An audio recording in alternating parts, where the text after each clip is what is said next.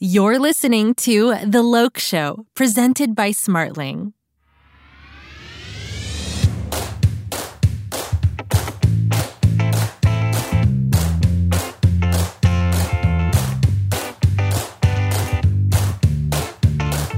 Hey everyone, welcome back to The Loke Show.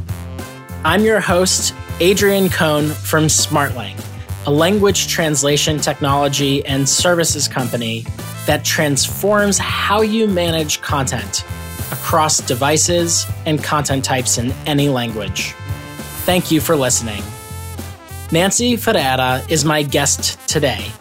She is the Senior Localization Manager at FedEx. From her journey to Amsterdam to her vision for transforming translation at a company that supports 39 countries, Nancy gives us a glimpse into how she navigates managing localization at a company with over 425,000 employees worldwide. Nancy's an incredible guest. Let's dive in. Hey, Nancy, welcome to the Loke Show. How are you doing today? I'm doing great. Uh, enjoying beautiful uh, weather in Amsterdam today, and uh, also a day off. But also enjoying this uh, this show that you invited me to. It's it's just such a pleasure to have you here, Nancy. You're in Amsterdam right now. Is that right? Yes, that's correct. Yeah. How how how are things in Amsterdam? What's life like today?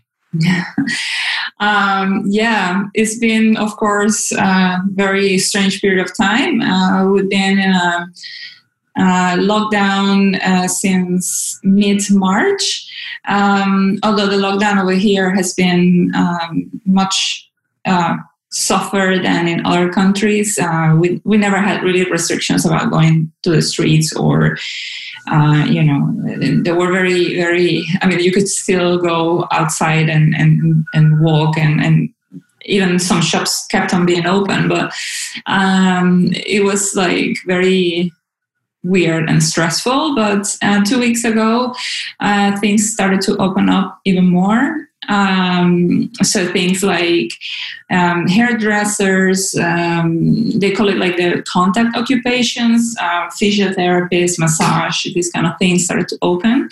Uh, that's why I have a fresh haircut. Which looks fantastic. Thank you.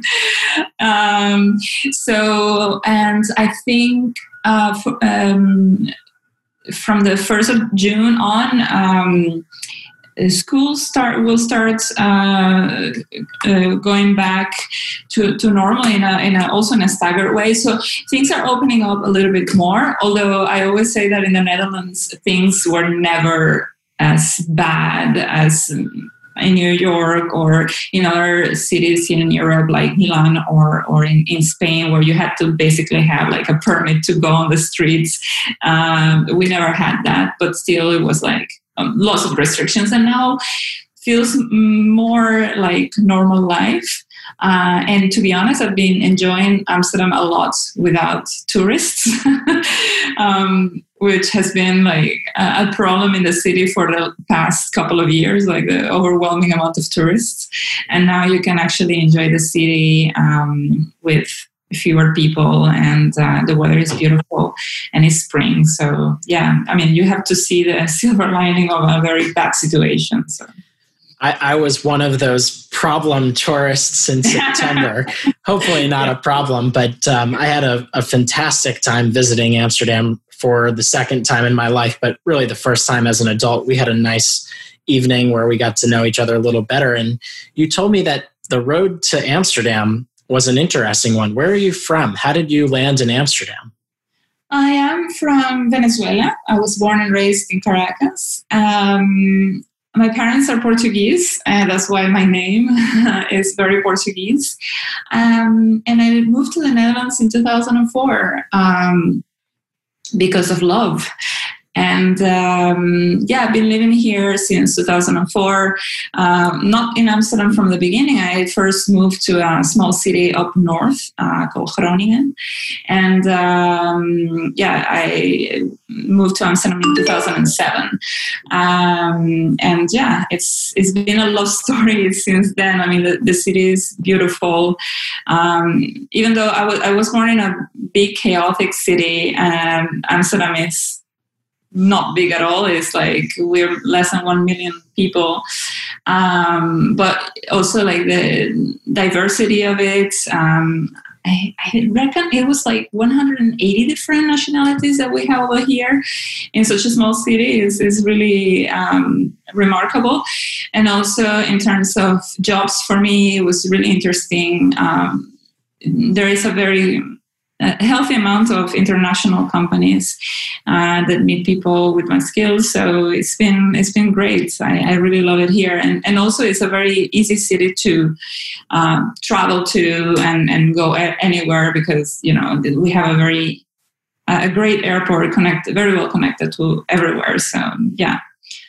Love Big fan of where I live. love is a good reason to pick up and move and I'm glad you've found that.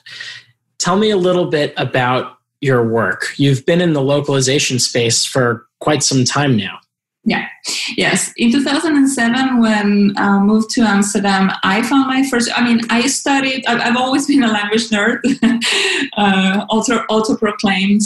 Uh, I grew up in a bilingual environment. Uh, my parents uh, spoke Portuguese. Uh, I spoke Spanish school, so it was always fascinated me. And I studied modern languages at university. Um, so uh, when I moved to Amsterdam and I started seeing, well, because Groningen is a very small city and uh, the, the, opportunities of working in a big company or, or even in the, in the industry were very limited. So when I moved here, I really started to um, research a bit more what, what I could do. And um, I landed in a very small um, local translation agency uh, where I learned lots of things about uh, how to be a localization project manager. So this is this was where I started small agency, and then I moved to a bigger agency, uh, more in the account um, side of things, so more like uh, dealing with clients. Uh, and then i moved to client side. So i've had like experience in both small agencies big agencies client side. So it's been quite diverse um, and quite interesting as well. And today you're on the, the client side working with fedex. Correct. Yes i started there in october 2000 15 to think about this. yes, uh, time flies. Uh, and it wasn't FedEx by, by then. Um, it was TNT, uh, which is also a logistic uh, company. Um, and I started off because back then TNT was uh, very much focused on the digital transformation, uh, what everyone calls a digital transformation, um, like especially long-standing companies are still very much trying to make that change to be more um, relevant in the digital um, presence, let's say. Uh, and there was a lot of investment on that side of things at TNT. Um, so basically, we needed to um, rebuild our booking tool, um, our website um, in a way that, that was more customer uh, focused and uh, more agile, etc., etc. So all these things that lots of companies um, lots of digital companies do it natively. We were trying to do it like change the way uh, we used to do things. So we we created this digital department at TNT. Uh, hiring a new talent with uh, digital experience.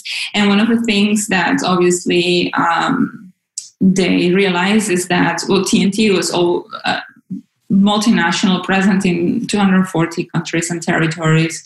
Uh, we cover 39 languages, and if we wanted to do like uh, applications and, and websites that were easily mm, updated and and uh, reactive to the to, to the customer feedback. We needed to do that in 39 languages, uh, and that was very challenging, of course.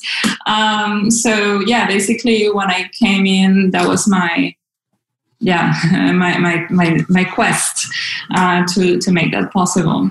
Uh, so it was very interesting. Uh, like in a very old fashioned company. Um, the company existed for 75 years. Uh, we were like this digital department uh, full of new people that had no idea about logistics and uh, had completely different mindsets and trying to implement a new way of working um, in the company. So were really exciting times in the in the beginning. Um, and then uh, like a year later or so we were um, it was announced that fedex had acquired um, which for us was great news of course uh, being part of this incredible uh, big company. Uh, so everything became much bigger of course. And uh, it's been five years full of ups and downs and, and very interesting and a lot of learning of course I love that story, Nancy, because it starts with this quest for realizing digital transformation, mm-hmm. which is something that many companies are either pursuing or have strategic ch- plans to achieve in a certain time frame. In fact, I think right now, um, for companies that haven't made the leap, the, the the need for digital transformation has become more pressing, and uh, we're seeing a lot of accelerated roadmaps from our customer base and from the market generally of who is going to make that leap and who won't. When you were brought on to the TNT team, now part of FedEx, and you were trying to help drive digital transformation in the localization space, what was important to you and why were those things important? Um, partnerships. So uh, for me, uh, it was no doubt that um, we couldn't do it. In order to scale, we needed to have solid partners. Um, uh, in in both the language services uh, and technology. Um, like I said, we cover 39 languages, and um, we needed to have speed. So for that, you need uh, professionals, uh, professional translators uh, that actually know what they're doing, uh, but also uh, solid technology that can uh, really support and um, and make it possible. Without the technology, it would be not at all possible to do this. So that that was super important. Yeah, and it's I, I, suppose as a logistics company, there are a lot of different types of content that mm-hmm. you're dealing with. Can you walk us through like what are the various content types that you work with? I always said that when when I started off, uh, we were very much focused on what the TNT digital team was doing, which was basically um, uh, TNT.com, so our website, and, and our new applications. Um, and also the the whole onboarding emails for new customers um, you know all the email campaigns uh, etc so it was very um, curated uh, we, we knew i mean there were very specific things that we were um, focusing on. but then uh, the FedEx reality hit, and um, and then everything became bigger. And even though we have, uh, we still have focus on the dot com channel and the digital channels, uh, applications, etc. We are certainly little by little also. Um, uh, supporting other parts of the of the company. So I wouldn't say we're like enterprise uh, wide uh, support of, of the company, but more and more uh, people uh, find their ways to to us and ask us for for support, which is great because it means that we've been successful with with the program that we have rolled out so far. Yeah, so you, you started with a, a, certain scope, and over time it's expanding based on the success of those projects. Um, why i mean I, I, understand you're a logistics business and you operate in 39 different countries.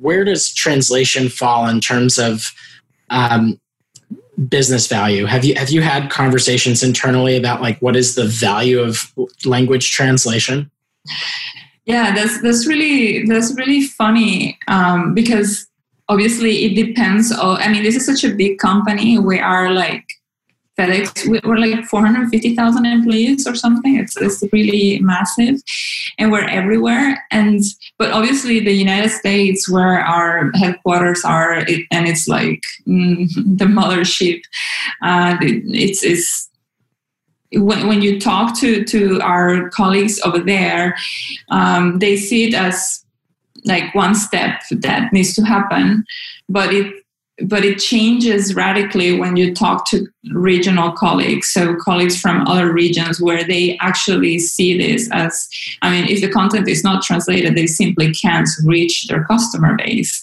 So the, the value of translation will depend on, on where you're located geographically geographically of course. But basically uh, we're really like lucky to be based uh, out of Europe because I mean we all understand that um, even on a European level, I, I think we are supporting from the 39 languages we support. I think I don't know it from the top of my head, but I think it's 25 languages are European. So it's like the big chunk of, of these languages are based uh, are, are here. So it's you know we we now feel the, the the need and also now that in the past two years that we've been talking more and more with our regional uh, colleagues we understand how va- how much they value it themselves so um, it's, it's, it's even something a bit emotional, which I, I also think is always very interesting about this industry, right? Because we're talking about um, you know customers. And obviously our main uh, goal is to help our customers. But also when you talk to our regional um, colleagues you, you can see how important it is to have their content translated right with the right tone of voice for their customers. It's, it's some sort of a pride kind of thing. Like it, it's very emotional. And, and, and this is one of the reasons why i love this industry so much because it's not only about um, you know the making money which obviously I, I, this is a very important part but it's also like there is a, a very emotional link between language and business. So what i need to express myself my customers need to believe that we are we know how to talk to them and that's that's really amazing yeah, I, I I've sensed that not just from you, but from so many folks in the industry that there's a real passion for the customer experience. Yeah, I think that's what this comes down to. Is it's it's making yeah. a very rich and engaging experience so that your customer can utilize your product service. But there is a, a very unique passion. And I think it's because language has always been a very romantic yeah part of life. Yeah. Um, and and that and and that has a, a, a, significant impact on how we approach the industry and the job that we we take so seriously in in the business. Yeah, I think it's, it's really funny because we uh, we have regular calls with um, with our regional colleagues about to, to, know how they're finding the translations and stuff like that. And uh, it's, it's really it, the first thing they, they say, oh well, the translations, you know, they lack something, and, and you know, it's because this language. I'm not, I'm not going to name a language because everybody says the same, regardless of which language you're talking about. This this language is is really difficult. It's a very difficult language, and context uh, means a lot. Uh, so every language is the same, but you think that your language is very unique, um, and and that's that's beautiful, right? Because it's kind of like it's part of your identity of of who you are, and obviously, if you care about your brands, and if you want your brand to be successful in your in your country, um, you you want to make sure that that that the language is right.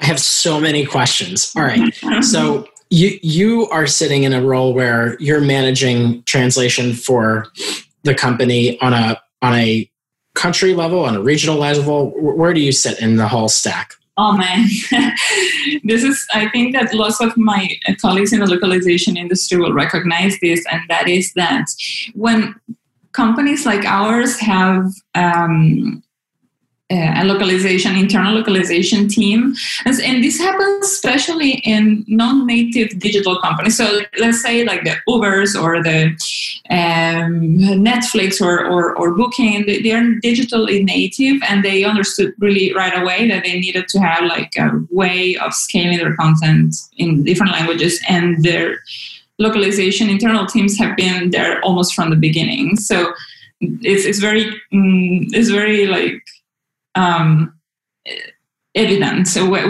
where, the, the, the, team sits. But in companies like ours, very often uh, each marketing team did their own thing.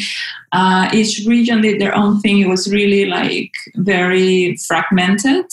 Um, and I noticed this when I started with the TNT project. It's like, okay, let's try to centralize. And then people were like, but why? And, and then I had to convince about centralizing. Uh, so, and, and now uh, what you know what happened what what what started as um, let's just do the digital content. Like i told you now i'm getting we are getting not, not only me uh, there's also we have a sister team in the us getting like mm, emails from hr or from internal comms or other departments that were like hey can you help us? So even though we're, we're sitting in the digital department we see more and more interest in um, how we're doing this magic of having things translated um, and and and then we're helping. So for now we're in the digital department and uh, we're staying there but but who knows? I mean it's it can change. Smartling just released a new plugin for a design application called figma Figma is used by teams to design digital content experiences like websites and applications. We built a plugin so that you can start translating and localizing your content as soon as the design prototypes are available. Why? Because it makes the entire process for shipping new products faster. You can check to see if text fits within buttons how layouts change with different devices, and make design decisions based on your preferred user experience. You can easily eliminate costly changes to your builds when translations don't fit with designs. You can also understand how the length of text for different languages will impact the global user experience while you're prototyping your content. And finally, you can accelerate the translation process by submitting content to linguists earlier in the process. Smartling's localization plugin for Figma seamlessly connects your designers with Smartling's translation service in just one click. Learn more today at smartling.com/figma.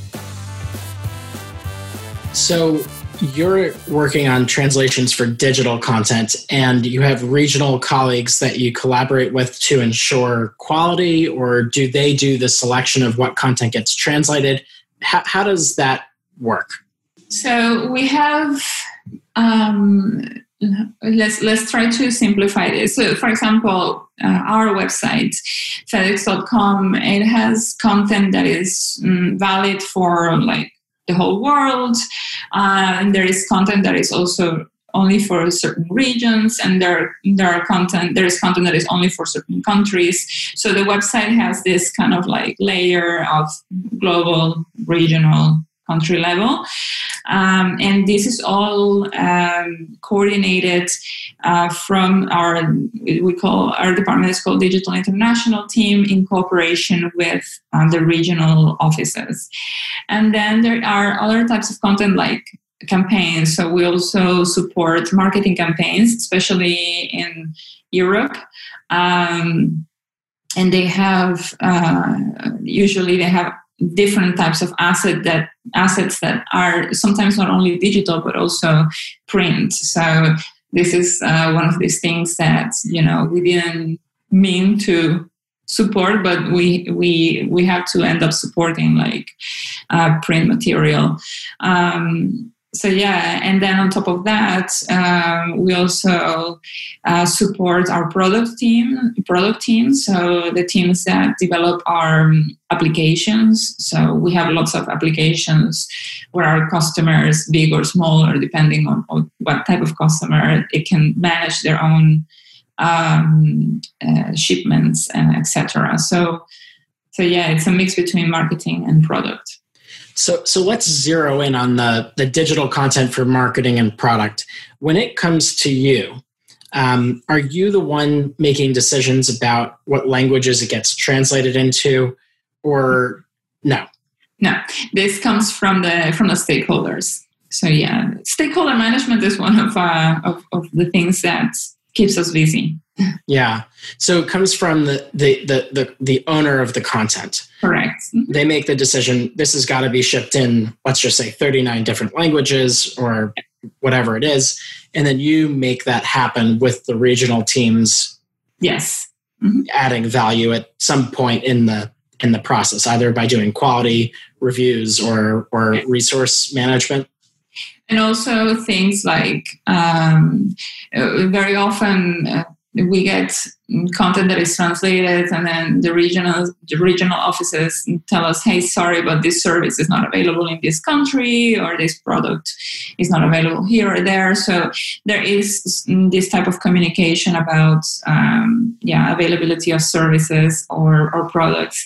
In, in such a big company uh, there is not it's very difficult to find things that uh, actually fit all, right? So we have it's, it's very um, fragmented the uh, array of services and products that we uh, deliver in different countries. That makes sense to me now that we're talking about it. Uh, mm-hmm. But but it, but what I'm sort of realizing in this conversation is that for a company the size that that is the sheer size and magnitude and product offerings of yours um, and companies like yours, the complexity for language translation is just through the roof. It um, it, it, it, there are just so many components that contribute to all of this, the decisions that go into supporting languages and then managing that process. You mentioned that the stakeholder, the content owner, is the one setting the, the conditions for whether or not something goes to get translated. And you said that a big part of your job is managing those relationships. Mm-hmm. Can you walk me through what are some of the things that are part of that relationship? Are you talking about whether or not that source content will work for the target market? Are you discussing timelines and release dates? What's part of what's behind that relationship? Well, vary. Let's say that it's a new stakeholder that never worked with us, um, and they have heard about the fact that we support uh, or that we can help um, facilitate the process. So um, we try to figure out, okay, what type of content is it, um, and how can we automate it? Like the first thing we want to know is, is there a way we can leverage our technology uh, to uh, not reinvent the wheel?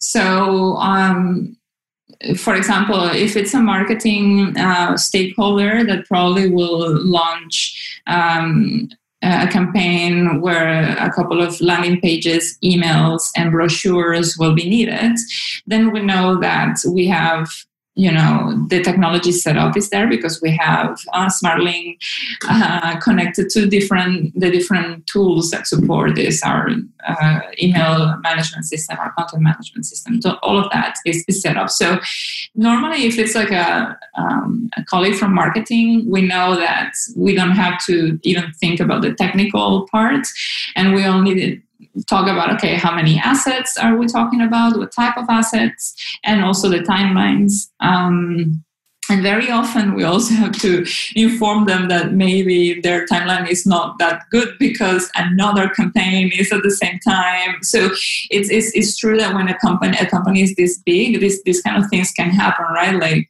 there are so many teams working on content that they don't realize that at the end it all comes to the same funnel and that that can have an impact on the on the timelines or on the prioritization etc so that's that's that's a tricky one one that we are still working on.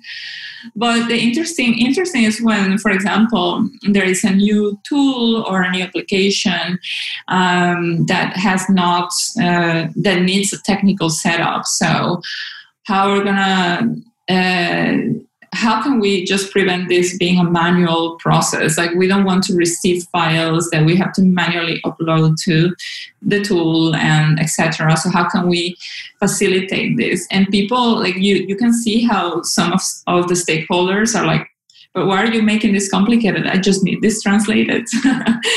Uh, and we need to explain why this onboarding on, on, on the technology setup will benefit them in, in the long run. And how what's in what's in there for them uh, if if they go through the whole uh, technical setup that normally involves you know developers talking to each other uh, involving the technical people from Smartling trying to figure out how to best do it. Um, some people give up in like along the road and, and some and some people uh, go go for it and then when they go for it they're like oh my god you know? It was like little setup and a little like brainstorm in the beginning, but now things are so much easier. So uh, yeah, it's, it's, it's it's interesting because we need to kind of keep the education part is a, it's a constant thing. You we really always need to to tell the same story every time a new stakeholder comes in.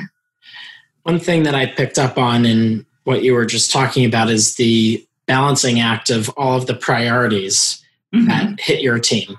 Um, I'm sure that everybody who comes to you is saying, This is high priority. We got to get it done, right? I have the most important content ever.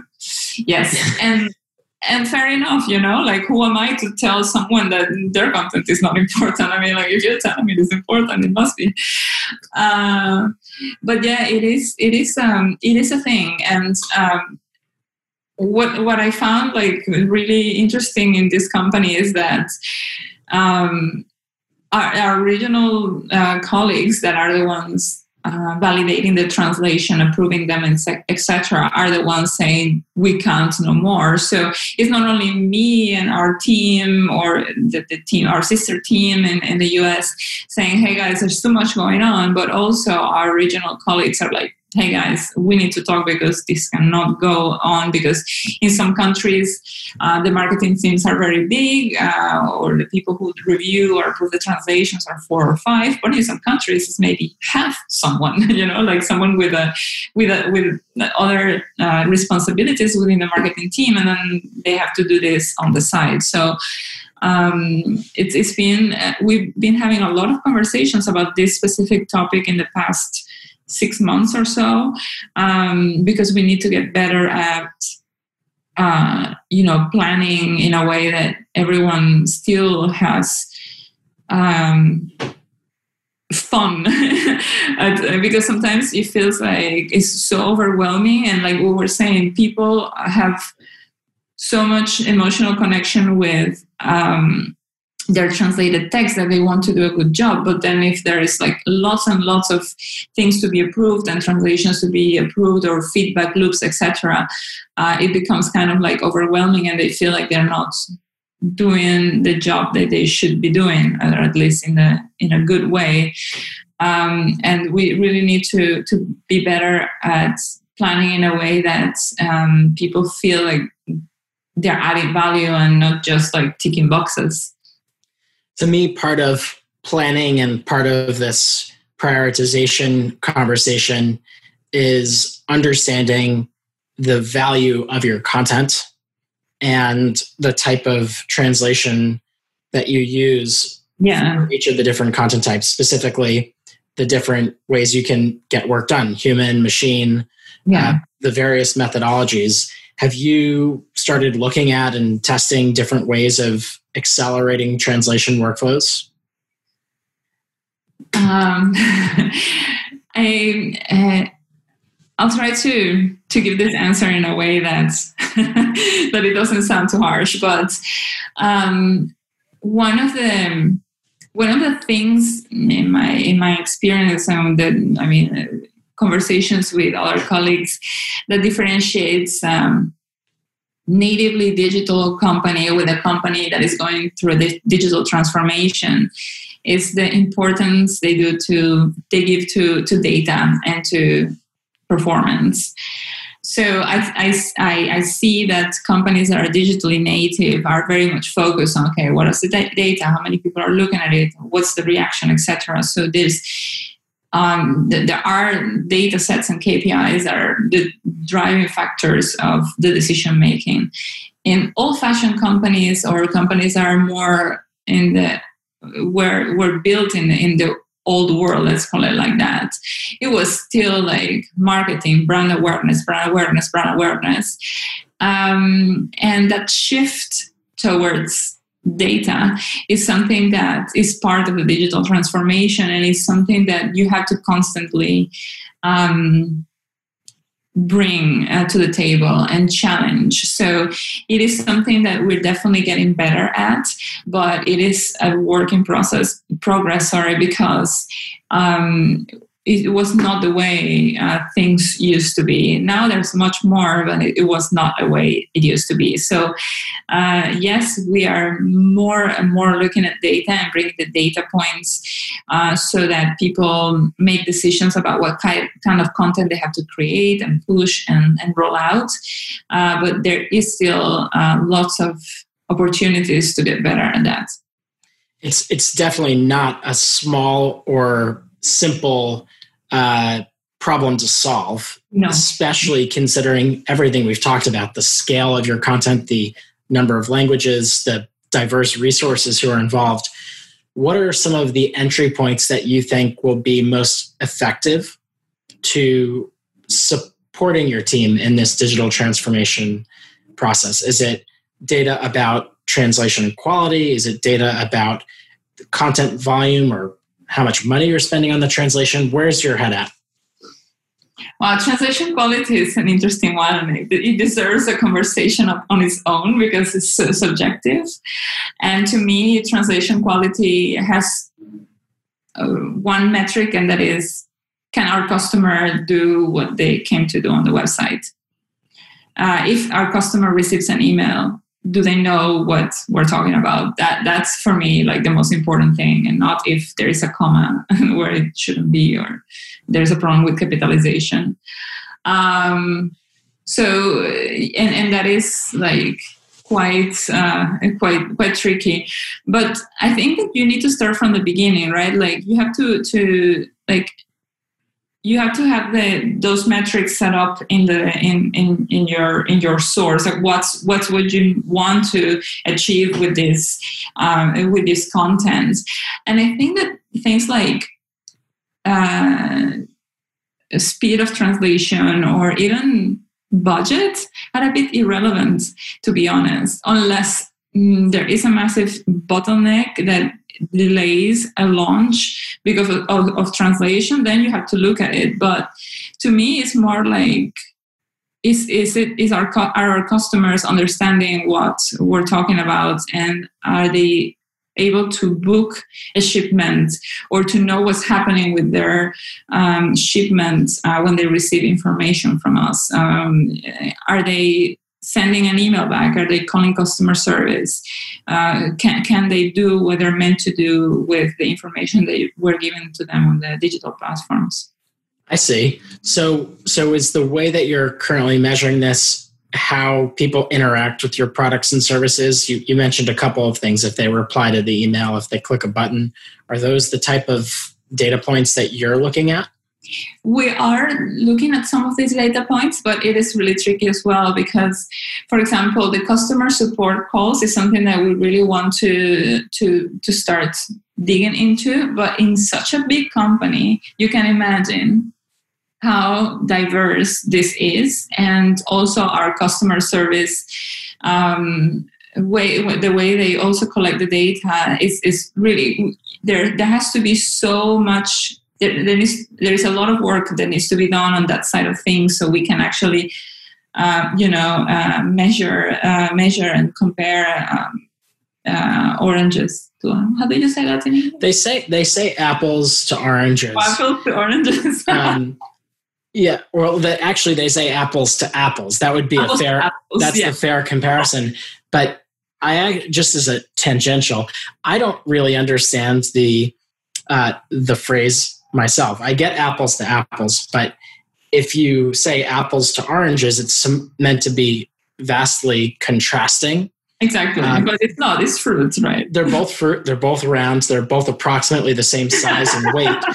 I get it. They taste different, and there's a skin on one that you can't eat, and there's a skin on another that you can. But it doesn't make sense to me. Um, I guess the- these if, are you get that, if you get that as, as a translation, uh, like a source, uh, compare apples to apples, then you have to think about this. well. Uh, th- that's that's a good point, and it actually goes back to something that we were talking through a little earlier, which is how do you interact with the the stakeholder? Have you been finding that more of the content is like hyper creative and that it it simply will not work in different markets and does that cause a, a bottleneck or have you found that at FedEx the, the language is simple enough that it can it can transfer to different markets with ease? Oh man, marketing campaigns, aren't they a joy all the time? So if it's if it's like more functional text on our website explaining our services, we try to be as, as simple as possible and as clear as possible, of course.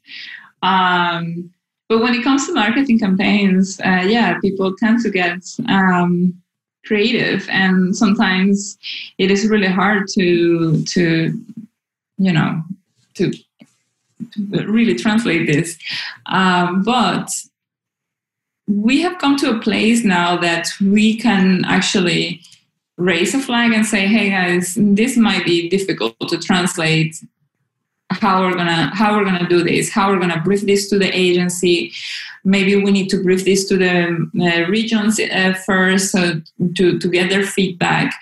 Um, you know they do involve us now in an earlier stage uh, so we can um, give the, our feedback and, and see how sometimes too late but but we, we've seen improvements in, in, in as, as new campaigns come up although now not, not a lot of campaigns are going on but um, we, we are getting involved and getting like uh, the question uh, do you see a problem here? And then we can have the conversation on how to tackle it. And what i really find funny is that um, if we for example are uh, supporting our team in, in europe um, most of the people working on the campaign working with the agency that comes up with um, with the taglines and all of that are not english native speakers and still because marketing and taglines in English sounds so great. They don't see the difficulty about translating translating certain things. So, for example, our last campaign uh, for Europe was "Believe in Possibilities." Um, "Believe in Possibilities" is such a uh, I mean, even the word "believe" or, or the or the or the verb "to believe" can have such a so many connotations in, in so many countries in so many in so many languages. Sorry, um, even religious connotations. So the moment that you translate the word "to believe," uh, it sounds like a religious thing, um, and that that was something that we had to work with and um, and see how we could sort it out. Uh, some countries sorted it out better than others. Uh, some countries decided to live in English, of course. But it's always very interesting to to to have these conversations and to see how uh, I feel like now we are involved earlier on. Um, probably because there was a point that they were fed up with us complaining about it during the campaign translation. I think that's such a cool example that you've offered, uh, and it, and it really illustrates the challenges of translation that somebody who is a source content creator may simply not think about. Yeah, And it to me, it just reinforces the value of localization teams, and it it, it helps me to think through like what is the appropriate framing for mm-hmm. localization in today's world. There is so much content and that's not changing. There will be more content and there will be more diverse content types and the market opportunities will expand. Having somebody with the expertise to recognize and to work with content creators to ensure messaging and campaigns are set up for success before they even hit the translation uh, team is essential to realizing a high quality service for the end user. Yeah, we have we actually have some content creators in the digital team. Uh, we have uh, copywriters as well that uh, for, for, certain types of contents. Um, and they have been kind of trained uh, about this and then when they come up with something they come to us and, and tell us hey we're thinking about this email or about this um, uh, tagline or whatever Are, what what you think what do you guys think is it going to be difficult to translate can we and sometimes the copywriters also offer like alternatives for translations but that only happens when the content is created by our own uh, team internal team but when it's outsourced to an agency, that's a bit more difficult. Yeah. I think I think there is um there is a gap there for ad agencies. to, to swoop in and to swoop in and focus on the like the, the the high value statements. Yeah, I mean, I you see it all the time. I work with other big brands, and you're like, come on guys you know that you sell your products in non-english speaking countries why do you come up with this tagline that is impossible to translate mm-hmm. i mean not everyone not everyone can get away with just do it right like that's a pretty solid tag I know, I know, and it works in English in many, in many. Some some countries just left it in English because you know it's it's that's it. It says a lot, but not a lot of brands can get away with that three words that that almost yep. everybody will understand universally, and certainly an icon. with that brands, yeah. right, that that folks will not forget. So, Nancy, if, if, you think about everything you've accomplished and uh, everything you've learned over the years in localization, what what's your vision?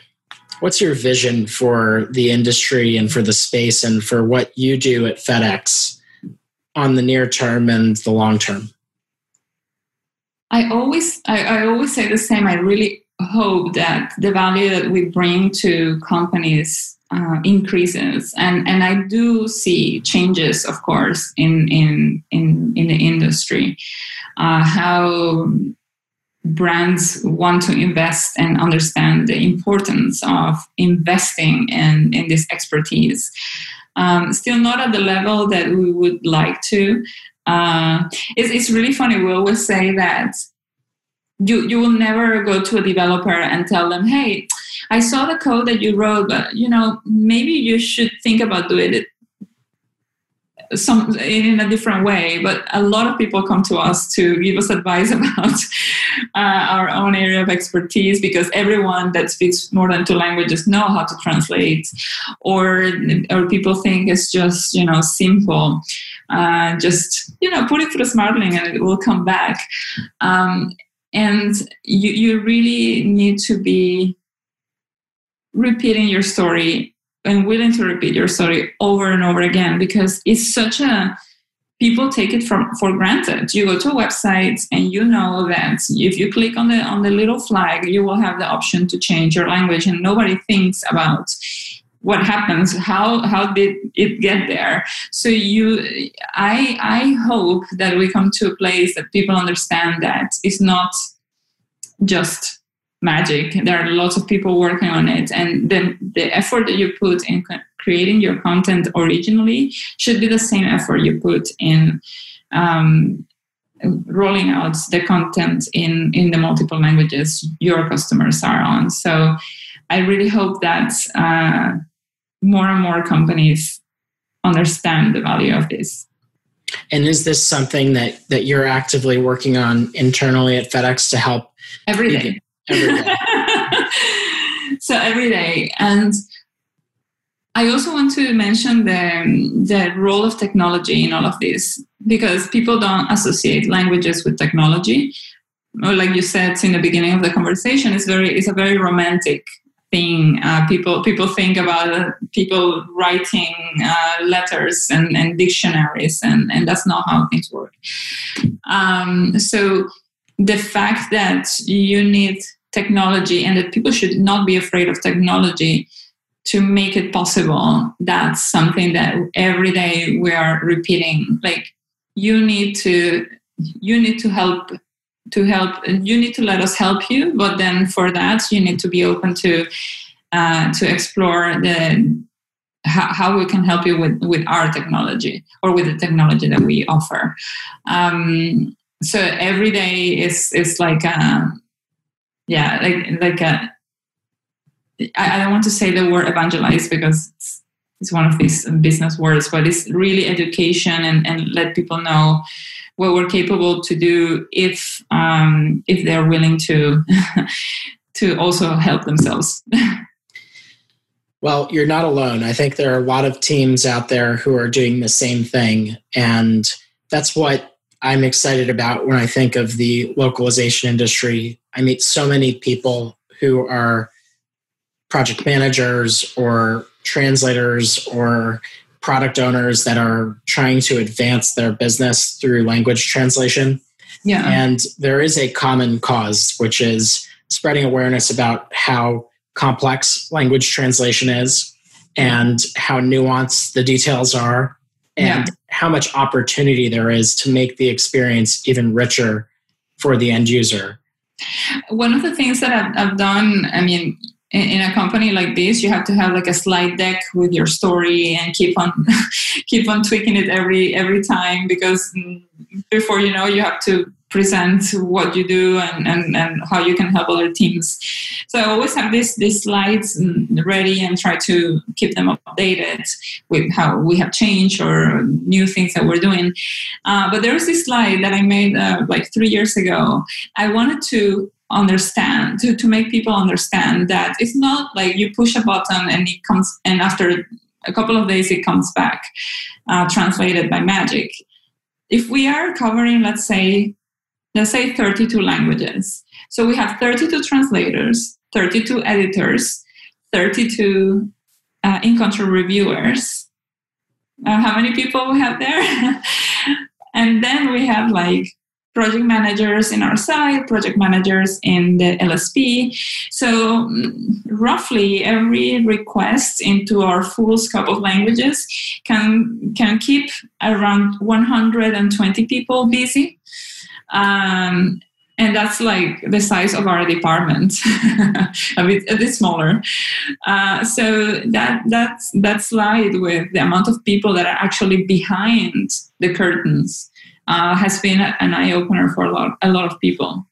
It's, a, it's an amazing thing to think about before yeah. a single piece of content hits yeah. the end user. It goes through potentially up to 120 or 30 folks just to uh, enable that experience for a worldwide audience. And yeah, of course, we can say, yeah, you have machine translation now. Why don't you do it? Well, because it's also not as easy. I mean, it's easier said than done. It's also not a silver bullet and not for all content. We are thinking of MT, of course. We still are not, uh, we haven't taken that step yet, but very long overdue, of course. Uh, but uh, but yeah, it's still human work.